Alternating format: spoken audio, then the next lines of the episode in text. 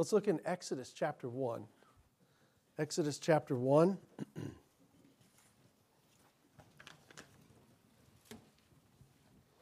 In Sunday mornings, we started a series called Overcoming Rejection, and primarily out of the life of Moses.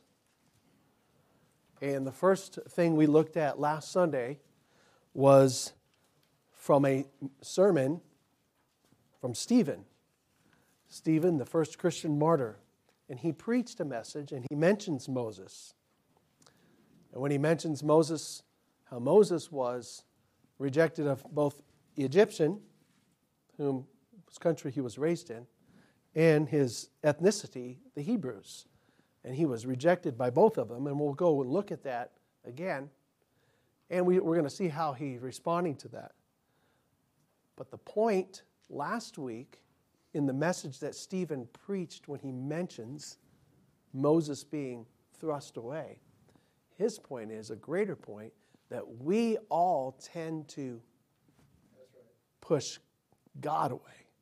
And he was saying that to a highly religious group that we tend to resist the Holy Ghost and, and uh, push God away. And so we don't want to push God away, we want to run to God. And so the first issue of rejection, when you think, well, I've had so many different rejections in my life, maybe racial, maybe relational, all kinds of things, and, and we'll touch on some of those. But first thing is, am I pushing God away? Right? I don't want to push the doctor away when you're hurting. I don't want to push God away. And so the second thing we, we will look at today was it's something I thought, I don't need to preach this. I and I felt like God gave me this message a couple of weeks ago, and I thought, do I need to preach this? And I thought, all right, we're just going to deal with it. It's in chapter one, and, and, and I think trust in the Lord will help us in what we need. It's basically chapter one, what we'll look at today. The topic is dealing with racial rejection. Dealing with racial rejection. And this is very severe in chapter 1. So let's read it, and then we'll walk through some of this and make some application. Exodus chapter 1. Now, these are the names of the children of Israel which came into Egypt. Every man in his household came with Jacob Reuben, Simeon, Levi, and Judah, Issachar, Zebulun and Benjamin, Dan, and Naphtali, Gad, and Asher. And all the souls that came out of the loins of Jacob were 70 souls, for Joseph was in Egypt already. And Joseph died and all his brethren and all that generation. And the children of Israel were fruitful and increased abundantly and multiplied and waxed exceeding mighty, and the land was filled with them. Now there arose up a new king over Egypt, which knew not Joseph. And he said unto his people, Behold, the children of Israel are more and mightier than we. Come on, let us deal wisely with them, lest they multiply, and it come to pass that when there falleth out any war, they join also unto our enemies and fight against us, and so get them up out of the land. Therefore, they did set over them taskmasters to afflict them with their burdens. And they built for Pharaoh treasure cities, Pithom and Ramses. But the more they afflicted them, the more they multiplied and grew. And they were grieved because of the children of Israel. And the Egyptians made the children of Israel to serve with rigor. And they made their lives bitter with hard bondage in mortar and in brick and in all manner of service in the field. All their service wherein they made them serve was with rigor. And the king of Egypt spake to the Hebrew midwives, of which the name of the one was Shiphrah and the name of the other Puah. And he said, When you do the office of a midwife to the Hebrew women and see them upon the stools, if it be a son, then ye shall kill him. But if it be a daughter, then she shall live. But the midwives feared God and did not as the king of Egypt commanded them, but saved the men children alive. And the king of Egypt called for the midwives and said unto them, Why have ye done this thing and have saved the men children alive? The midwives said unto Pharaoh, Because the Hebrew women are not as the Egyptian women, for they are lively and are delivered ere the midwives come in unto them. Therefore, God dealt well with the midwives, and the people multiplied and waxed very mighty. And it came to pass, because the midwives feared God, that he made them houses. And Pharaoh charged all his people, saying, Every son that is born ye shall cast into the river, and every daughter ye shall save alive. This passage here, you see Pharaoh, the king, putting pressure on his people, Egyptians, to oppress another people group. That's what you see in a severe way, right? Um, so this weekend, I didn't even realize this. This weekend, Martin Luther King Jr. Day tomorrow, set aside for recognition of the accomplishments of civil rights um, uh, reform, and, in, in, and I think that's, that's good. Um, and now, you know, of course, you have people that are that are trying to put in. Know, also represents, you know, uh, gay rights, lesbian, gay, transsexual, and they want to kind of jump on that train and say that's what it was for too, and it's not. It wasn't for a moral issue, it was for just a racial, ethnic issue to, to create equal rights like our Constitution says. And I think it was a good thing. He was, he was looking for peaceful, he was peacefully advocating equal rights on racial matters. And that was good. I'm glad. Right? Yeah. You can, uh, argue about holidays and when, I don't really care. But what he did was good.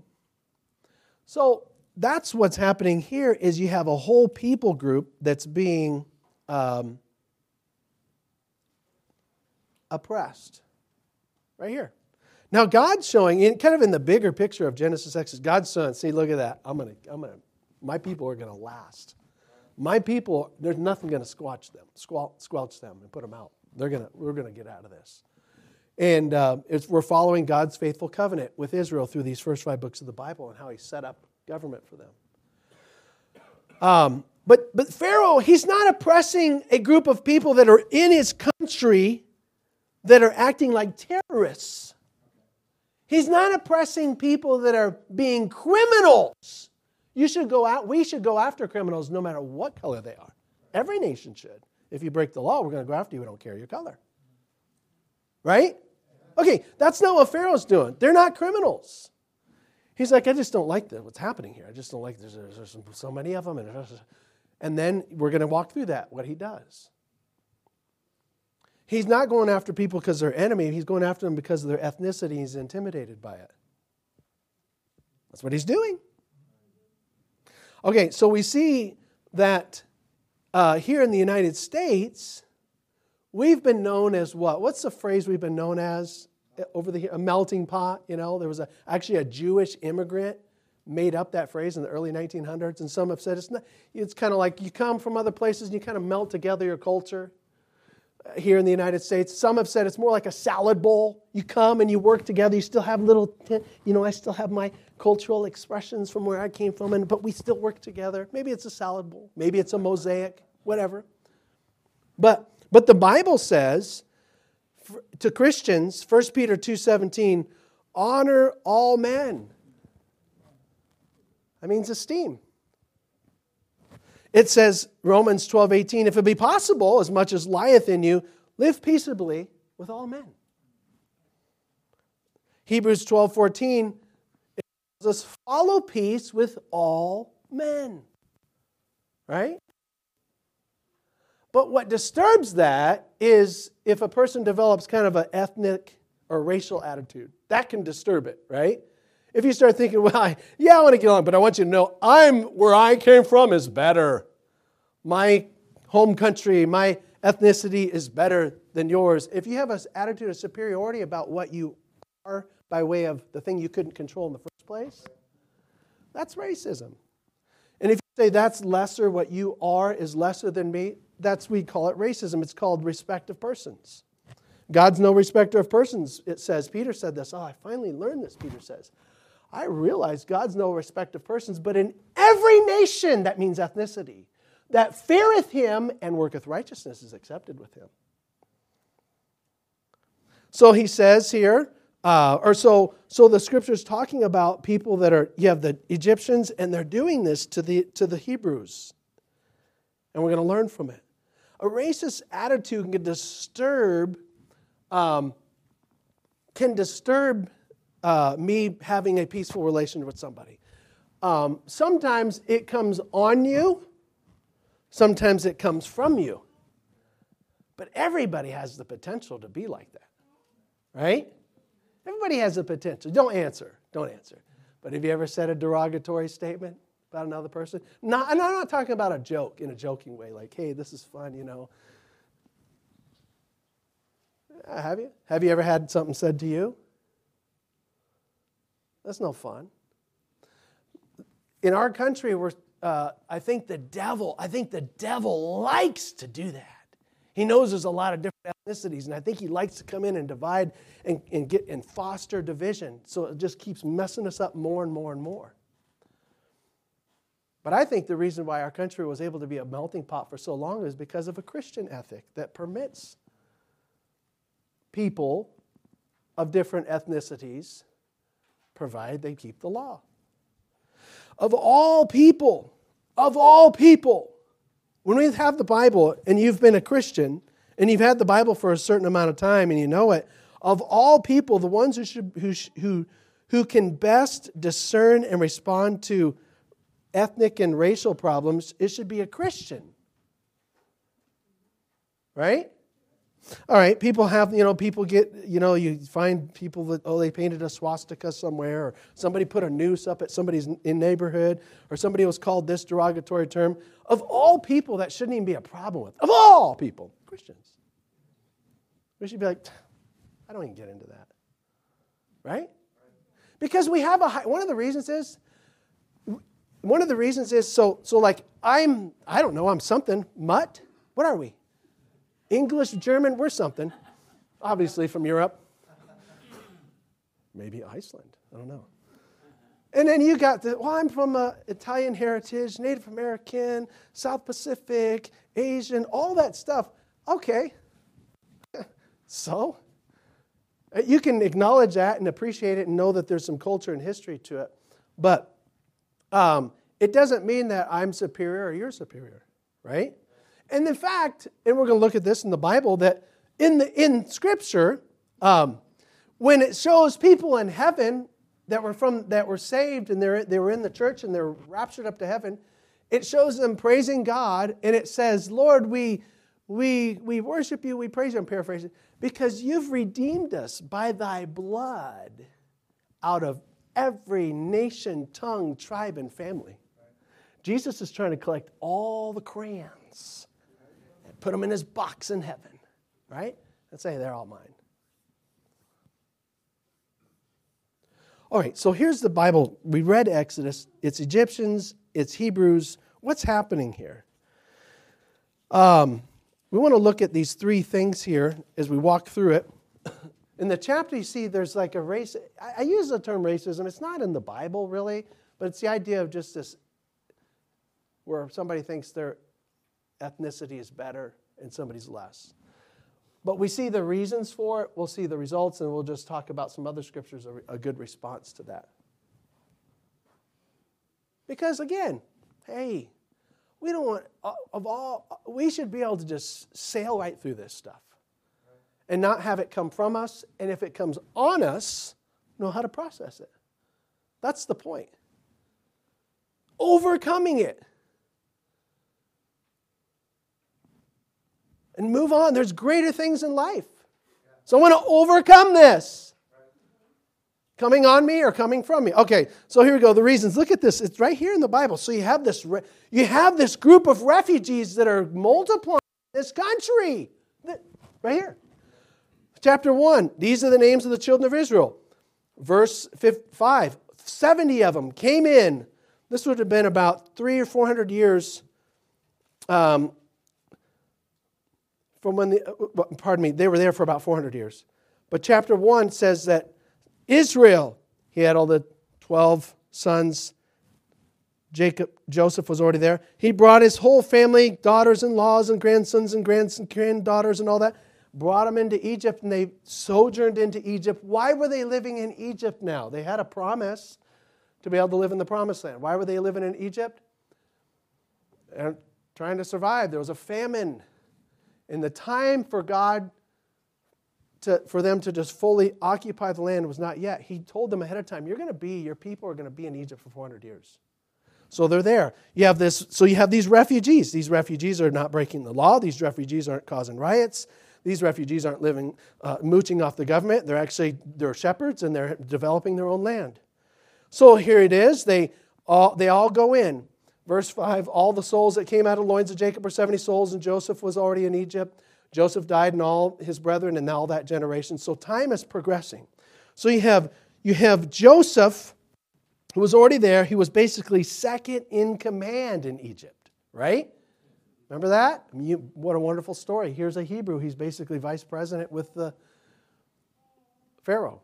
And the Pharaoh becomes friendly to J- Joseph's family and to Jacob. And, and I think he was very respectful to the patriarch Jacob and allowed a, a whole entourage to go back and bury him. And so this Pharaoh and this family, this Egyptian family, is very respectful to all of uh, Joseph's family, which means Israel, this new ethnicity coming in. This, yeah, come on in. You can have this land, you can have that land, and they're shepherds. And, and meanwhile, Time passes, Joseph dies, all his brothers, and all those people that were currently living at that time. And so time is passing, time is passing. And what you have here, the first reason for some racism, the first reason you see is ignorance. Verse 8 Now there rose up a new king over Egypt, which knew not Joseph. So again, the previous king, the Pharaoh, He's like, Yeah, I know Joseph. I love Joseph. He interpreted the dreams. And this probably could have been other pharaohs in this family that he was favorable with.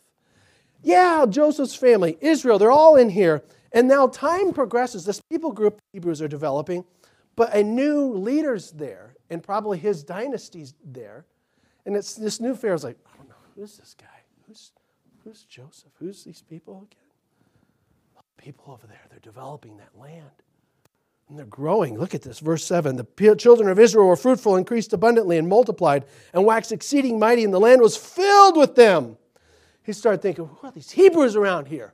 A lot of sheep. They didn't like sheep, apparently, or they didn't keep them. The Egyptians were like, we don't keep sheep, other people do. It's all these shepherds. And, and, the, and so, so he said, but it says, verse 8, he knew not Joseph. In other words, he was ignorant. He could have went, see, the previous king knew Joseph. He knew that Israel's going to come in here. They're not here to take over. They're not even going to be here forever because they had a promise from God. They're supposed to go back. That's what the previous Pharaoh very likely knew. This one, I don't know what they're. And it doesn't seem like he wanted to know. Doesn't seem like he asked. But he's ignorant. So he thought the worst. Isn't that what happens when you start watching people? Who are those people moving in across the street?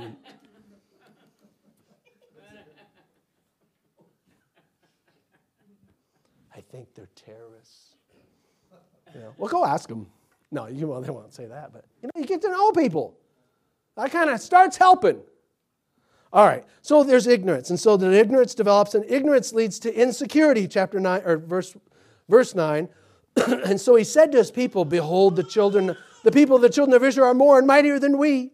Come on, let us deal wisely with them, lest they multiply and it come to pass that when there falleth out any war, they join also unto our enemies and fight against us and so get them up out of the land. That was very unlikely. If he knew really who they were, he knew that's not really going to happen. So he's, he's ignorant, he's insecure. And that's what happens sometimes with, with people, and we'll, we'll look at this, is that, you know,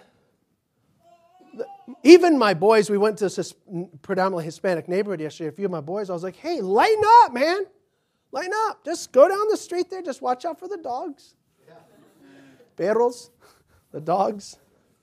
And so, and, and so there's, I was like, that's what helps. So break it in. Just, we need to go out there more often. I need to take my boys into some Hispanic neighborhoods more often. Sometimes you just need to, you need to get to know somebody else unlike you. It helps. Okay, so here we have, you see these reasons there's ignorance, there's insecurity. Then you see some results of that. Since the Pharaoh is ignorant, I don't know them, and he starts to get suspicious. So then what happens next? The results, there's, by the way, there's, there's consequences for ideas. Bad ideas or good ideas. So he has these ideas that are bad ideas. Let's, let's, let's do this and that to them. And the consequences are cruelty and, killing. Verse 11, therefore, this Pharaoh who didn't know them, he's suspicious, therefore did he set over them taskmasters to afflict them with their burdens. And they built for Pharaoh treasure cities, Pithom and Ramses. And verse 12, but the more they afflicted them, the more they multiplied and grew. And they were grieved, they were irritated with the children of Israel. So Pharaoh's like, we got to get control of these people. So let's just, we're going to put these workers, they're going to show up and say, all right, folks, you all have to live over here. You all have to build this city and build. And they became slaves now, taskmasters or slave masters. And so they just did it. The Hebrews built those cities and, and were slaves, and, but they kept multiplying and multiplying and multiplying. And, and God, the point is, God's saying, look, you're not going to put out my people, the covenant people. So you have cruelty,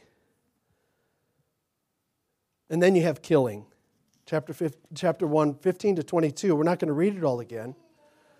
But verse 16 at least, the Pharaoh calls in a couple of midwives. Midwives help the women give birth, the stools where they hold on to to give birth, bear down. Pharaoh calls in a couple of midwives. Apparently, there was some kind of a, I don't know, there was a vocational group of them. And he said, Listen, when these when the Hebrew women give birth, kill the boys, keep the girls. And they walked away thinking, we probably never had a meeting like that with Pharaoh. And they, I, I think they did fear the Pharaoh here because that might be why they lied. They walk away, and they, but they feared God more. Again, it's better to fear God versus fearing man. The reason we have dysfunctional behavior in our life is because we fear men more than God. But they walk away and they said, We fear God. We are not going to kill these babies. That's a good thought. We're not going to kill these babies on birth or whatever. And so they didn't, and they didn't, and God rewarded them in that sense. And so Pharaoh digs in deep. He gets upset. Why didn't you do this? And then verse 22, Pharaoh charged all. Now he tells all the Egyptians. He didn't just keep it a secret thing. All right, all you Egyptians, from now on, every son that is born you shall cast into the river, and every daughter you shall save alive. Now, eugenics. Eugenics, selective want to keep you, want to get rid of you, because this is what's beneficial to us as society, according to my opinion. You know who Margaret Sanger is? What she founded uh, almost 100 years ago was what became Planned Parenthood, highly abortionist organization. She was a, she was a racist. Even Planned Parenthood has to kind of like, oh, we don't really agree with some of the things she said. Even Planned Parenthood said that. She wanted to selective uh, um, forced sterilization and selective because she was trying to um, reduce certain racial births. And then Adolf Hitler has this idea and he feeds it into the mind of his Germans. These Jews running the world or whatever, banks, I don't know, maybe he said that too, you know. And uh, he wanted to, you know, get rid of Jews. First just separate them and then he started killing them and different things. And these ideas have consequences. The cruelty, then the killing, the ethnic, so called ethnic cleansing, not criminal cleansing, ethnic cleansing leads to mass atrocities. And so here you have a people group that's being, you're ignorant of, you're insecure about, and they've not done anything that proves they're criminals to Pharaoh. See, that's again, that's a different thing. If somebody's acting wrong, you deal with them. But if they're not acting wrong and they're just different, then work with them. Right? Okay, so that's what he's doing. So you see the results of that, which is cruelty and killing. So that's how that happens. See, that process, I, am not a historian, but I guarantee you, you go back and look at certain nations in Europe and even some places in, in, in Africa and other places, how this ethnic cleansing starts. People get like that. All right, so here's what we want to look at. I want to look at a response. What's the response a Christian should have to the whole idea of having a um, to getting, overcoming the racial mentality that might want to project from you or project on you. What's the response we should have? Let's, I'm going to go through these quickly. It's not hard. Number one, we should recognize that God made, it's so simple, God made you and me. You know, before I was born, God didn't say, no, here, I have an order for you. What? Check the box. What would you like? What height? Tell me your height. Tell me your eye color, hair color, uh, skin color. Where would you like to be? Didn't ask me. God didn't ask me any of that. Where I wanted to be born. God made, God chose your life to come in the first place. He chose your locality. You didn't get a choice on getting born at home or in a hospital or in what country. God chose your life, your locality, and your look. He chose all that. Now you can mess with it afterwards, but that's what He chose for you. So we got to remember hey, some guy that looks a little different than me or a lot different than me, and I might not like it, well, I need to get over that. He didn't choose that. You know, if I had my choice, I'd probably be like, well, I kind of want to be born in the United States, but I want to be born to like Brazilian parents just to have that handsome soccer star look. huh? Yeah, you too, Matt? I want to have that good looking soccer star. That's what I would have chosen. Still born here, though. I mean, that's, that's good here. Well, God didn't ask me, He picked it for me. And so we got to remember God made you and God made everybody else. He made them. you know, and it all, you know, that's funny is like we say, well, I'm, I'm German, Italian, or when I'm this or that. Well, no, you're not. Go back further. Well, then I'm uh, Eastern European. Well, go back further. Well, then it actually goes back to Greece. Well, then go back further. Well, it actually goes back to Shem, Ite, Ham, and Japheth. We'll go back further. Oh, it goes back to Noah. Well, then go back further. It goes back to Grandpa Adam and Grandma Eve of one blood. And God made such variety, and we all all diverse, and there's different lifestyles, and I understand that. Recognize God made you. Recognize that Christ died for all. God so loved the world that he gave his only begotten Son, that whosoever believeth in him should not perish but have everlasting life. Because he is the propitiation for our sins, and not for our sins only, but for the sins of the whole world. Everybody has different look, but the same corruptions. And that's what he died for. One blood shed for all bloods. And whosoever shall call upon the name of the Lord shall be saved. Recognize God made you, recognize Christ died for all, recognize that we said this Jesus builds his church with all ethnicities. Acts 13 shows several of them in one church. Revelation 5 9, Ephesians 2. Number four, our response should be we should, this is something I've said, and I think this is something that should be big. Um, Adam, can you turn that fan on? I think it's getting a little stuffy, maybe right behind Peggy. Is this, this is, this is one thing we should emphasize all the time, is character over color, right? That's what we should emphasize, because that's what God does. The Lord God seeth, verse 16, 1 Samuel 16, 7, look not on his countenance, nor on the height of his stature, for God doesn't see as you see for man looks on the outward appearance, but the Lord looketh on the heart. That is the character, the nature of that person. Let me stop a second. Maybe this will help. Think of four C's. I'm going to give you four C's that help us evaluate and show the value of a person from the best, the most important thing to the least important thing. Okay? Four C's. Remember this. And this is out of this is this is the the the attitude from God in Scripture. There's four C's. The most important thing we could say is creed, your faith.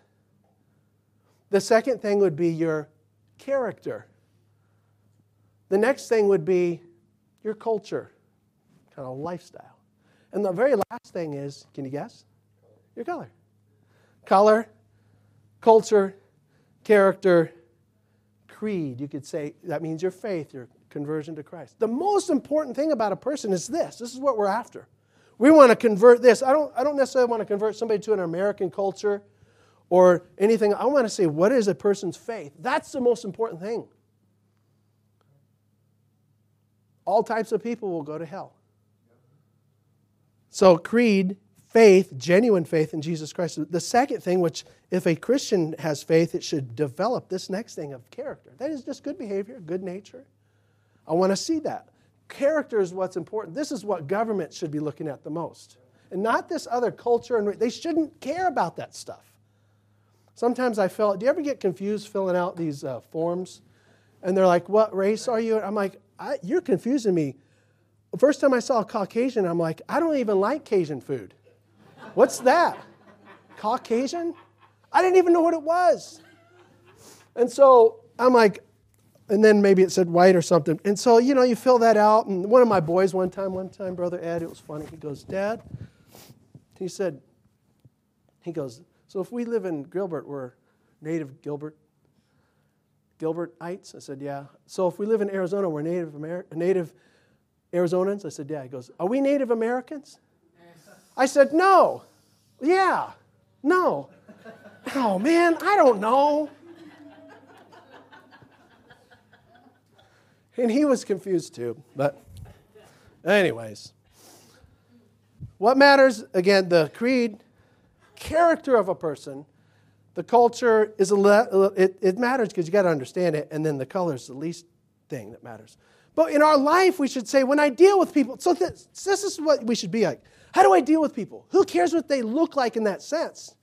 Just like, hey man, I want to see if you're if you're working for me, I'm gonna expect you to do this, this, and that. I don't care what you look like. In this, well, you have clothes on, please. But uh, in that sense, character. Um, respect cultural differences, number, number five, we should learn to respect culture because there is such a thing as culture, and you should know somebody else's culture, even people that are coming from other countries. You should try to understand that. We lead, Paul tried to learn cultures. If you look at the Apostle Paul, he went, he was a Jew, and he wasn't trying to force his Jewishness on everybody. He tried to understand the barbarian and the Greek, and he tried to understand them. So with us is that third important thing of culture, you should try to understand somebody's culture. Culture is kind of like more of like your lifestyle, and they do these holidays, we don't, or they wear a certain kind of shoes, but I might not. They take their shoes off in their house, I don't. They eat pork. I, it's all those little things that have no moral or doctrinal bearing at all. You should still try to understand that. Um, um, you know, one of our missionaries one year, I don't know if this is the case, but he went to Mexico, and the area he was at, he says, I got to grow a mustache because it was just more helpful just to have a mustache there in this certain, maybe it was one of the states. He's got to grow the mustache. I'm like, cool, do it. Whatever it takes, you know. In, in Papua New Guinea, you have Chad Wells. I remember this, and I thought this is kind of different. But oftentimes when they come to church, it's like it, they just do this. They go women and men. They typically will sit in different spots, and that's just how they do it. There's no animosity or anything. And then, um, Chad, you've even seen pictures of this. He says that when you have a good friend, a man, another man, good friend, and then you walk, they'll hold hands. Not in the least bit, you know what? I mean, it's like, it's my friend type of attitude. They might hold hands like that. Like, this is my friend. It's showing like I trust you. All right. So it's good to understand different cultures and be like, okay, yeah. Six, number six, and we'll have just two more points here. And I've said this before, is like we need to, to the best we can, the best we can, is try to associate with people unlike you. Again, what does it say of chapter 1, verse 8? He didn't know Joseph. This, this king of Egypt didn't. He should have said, well, Tell me about the history of Joseph. Tell me about him. Why did he come here? What was happening? But he was just like, eh. He played ignorant. Sometimes it's good for us to just try to get out of our comfort zone of whatever it is and say, I'm going to get to know my Middle Eastern neighbors a little bit or my Asian or whatever, and just get to know them a little bit. You say, well, I go to Chinese food restaurant. Is that enough? No, it's not enough. No, it's not. It's not enough to say, hey, man, I like carne asada like you. No, go talk to Jose. You know? Love your neighbor. this guy, when I, this is this is see, ignorance can be bad. One time, I'm going to tell you, you're going to see how dumb I was. When I was a kid, I was younger. I was like, we had another church, and for a few years, and I remember growing up in that church, and I should say a few years. I wasn't growing up in that church, but I remember there was a couple uh, Hispanic families. I'm assuming of Mexican heritage. Not all Hispanics are Mexican. There's Hispanic, South American, Colombian, Argentinian, uh, Central American. That's all. You don't don't go saying, "Look at all these Mexicans around here." Don't say that. Don't say that. You're showing you're a dumb, ignorant redneck. Okay. So, anyways, it's like what Hispanic? Oh, where are you from? Okay, Puerto Rico, uh, Guatemala, whatever. You understand that? So I was like, oh, these families in, in my church, and it was pretty cool. But I thought, this is how I thought. I was like eight or nine. I'm like, they can't sing. I'd stand there and hear them sing. I thought, man, they're kind of off. And I couldn't sing that good. My mom could, our family could. It's like, they can't sing. And so for a while there, I thought, Mexicans can't sing. They must not be able to sing. And I had that thought in my mind for a little while. Right? It's a false impression. Just because you think that doesn't mean it's true. Just because you think all people of a certain color are violent doesn't mean it's true. Just because you think that all, you know, we have to watch out for the stigmas. And then I realized, oh no, it, it's just maybe that family or a couple of them are too loud and off tune and they're overpowering the other ones. And you, you have to think, what am I thinking? Is it right? And so we need, so what I need is I need to dissociate a little more, get some more Hispanic friends, and I did. And, and we even have a Spanish ministry and everything else. And, and so I remember one time I went to uh, Brother Rubio. He told me, he's, I told you this before, but we went to a church in Phoenix, um, Evangelical Baptist, and it was, it was during the summertime, and it was like, I think I was at the end of my vacation, and I still had a Sunday off, so I went, and on a Sunday night, I showed up at Brother Rubio's church. It's a bilingual church. I love that church. And I show up there, and I'm sitting, it's kind of probably like 300 uh, seat auditorium, and I'm sitting in there, excuse me, and he has the service. They sing songs bilingual. And Brother Rubio says, okay, we're going to have some of our teenagers come up. It's mostly Hispanic church. We have some of our teenagers come up and give testimonies because they just got back from camp. And so I was like, cool. And I'm sitting there with a couple of my kids. I'm like, cool, I can listen to some testimonies. And they do English and Spanish. And I'm like the only Anglo guy there, which is fine. I didn't care. And so they get up, and, and the kids, so Brother Rubio is sitting there on the platform, and the kids are coming up giving testimonies, and he's just kind of going like this a little bit. Because the kids come up and they go, Yeah, we had fun at camp. We went to this camp in California, and da da da da. And, but the food was, I don't know, it's all these white ladies, it's white lady food. like, ah, it's okay. But everything else was fine. And then he goes back down, sits, and everybody's going like, ha ha ha. And I was like, well, that's pretty funny. And then another kid come up and he says, yeah, we went to camp and it was fun and this and that. He said the same thing. But the food, these white ladies' food. And I was like, okay. they didn't mean it bad. They didn't mean it bad at all. It's like, it wasn't like my mom's cooking, you know, like that. And so, and they went through, and then like maybe a third guy said it, and I'm sitting there, I'm like, this is funny. Sometimes I have a problem with white people food too.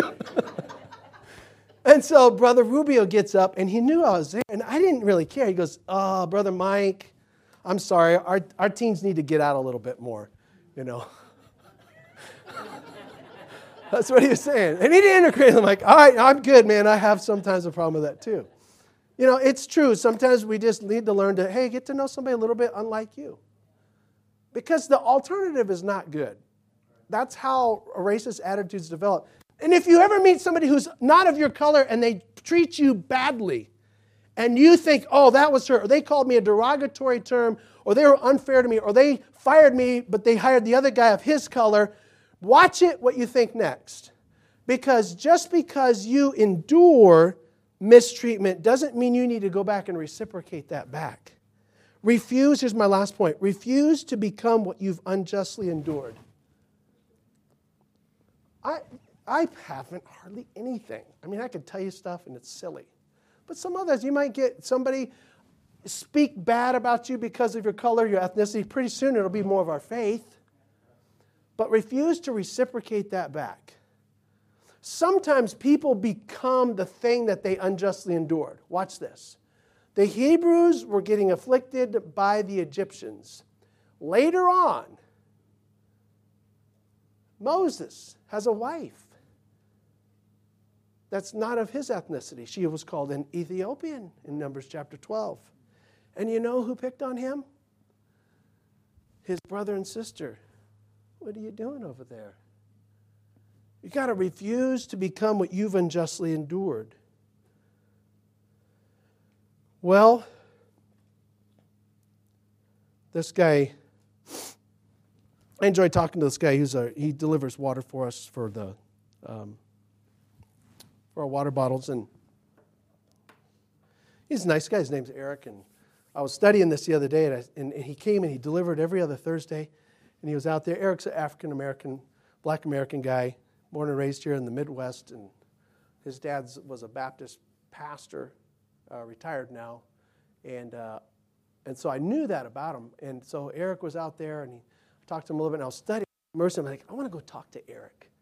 Eric, what do you think? I just had him a few questions. I just want to get his perspective on what he's seen or what he thinks. And it was nice talking with him. And, um, and he says, you know, he goes, yeah, I've had somebody mistreat me or avoid me or say something bad. He goes, you know what I've learned to do? He says, I've learned I'm not going to let anybody change my attitude. I'm not going to let them steal my joy by what they're, they're dis, dismay about disapproval of me. I'm not going to let them control me. I thought that's a good attitude to have. Even on the contrary side, he married a, a white lady, had kids that are mixed, and he was in New Orleans one time, and a person chewed him out. And he says, I'm not going to let that bother me either. I'm going to tell him, this is my family, this is who we are. And so I, I appreciated that because he, he said, you need to prove who you really are, not just not let the ethnicity speak loudest. Let the character speak loudest. The fact is, we, I have more in common, and we're going to wind this down here. Let's be honest. I, for me, I have more in common in a significant way. I have more in common with a deep, dark, black African man that likes to eat goat soup and has a Bible and loves Jesus than I do a MAGA hat wearing, flag raising, pickup truck driving redneck guy who does not, who refuses Jesus Christ. Because which one really matters? The spiritual connection. That's what matters. So, so for us, say, you know what, I don't want, I need the jokes, I need to kill the jokes in me. Put them away. Just mingle with people, learn people's culture. Don't and, and, and say, that how would, what is God's mind? And have God's mind toward people. And when it comes on you, don't reciprocate it back. Say, God, help me deal with that. If I was mistreated or there was discrimination, do like the Hebrews, they cried out to the Lord and say, you know, I want, hopefully I can just prove myself to that person a little more. They'll see beyond a stigma. We, God gives us the ability to overcome this stuff from on us or from within us, and we need to embrace that.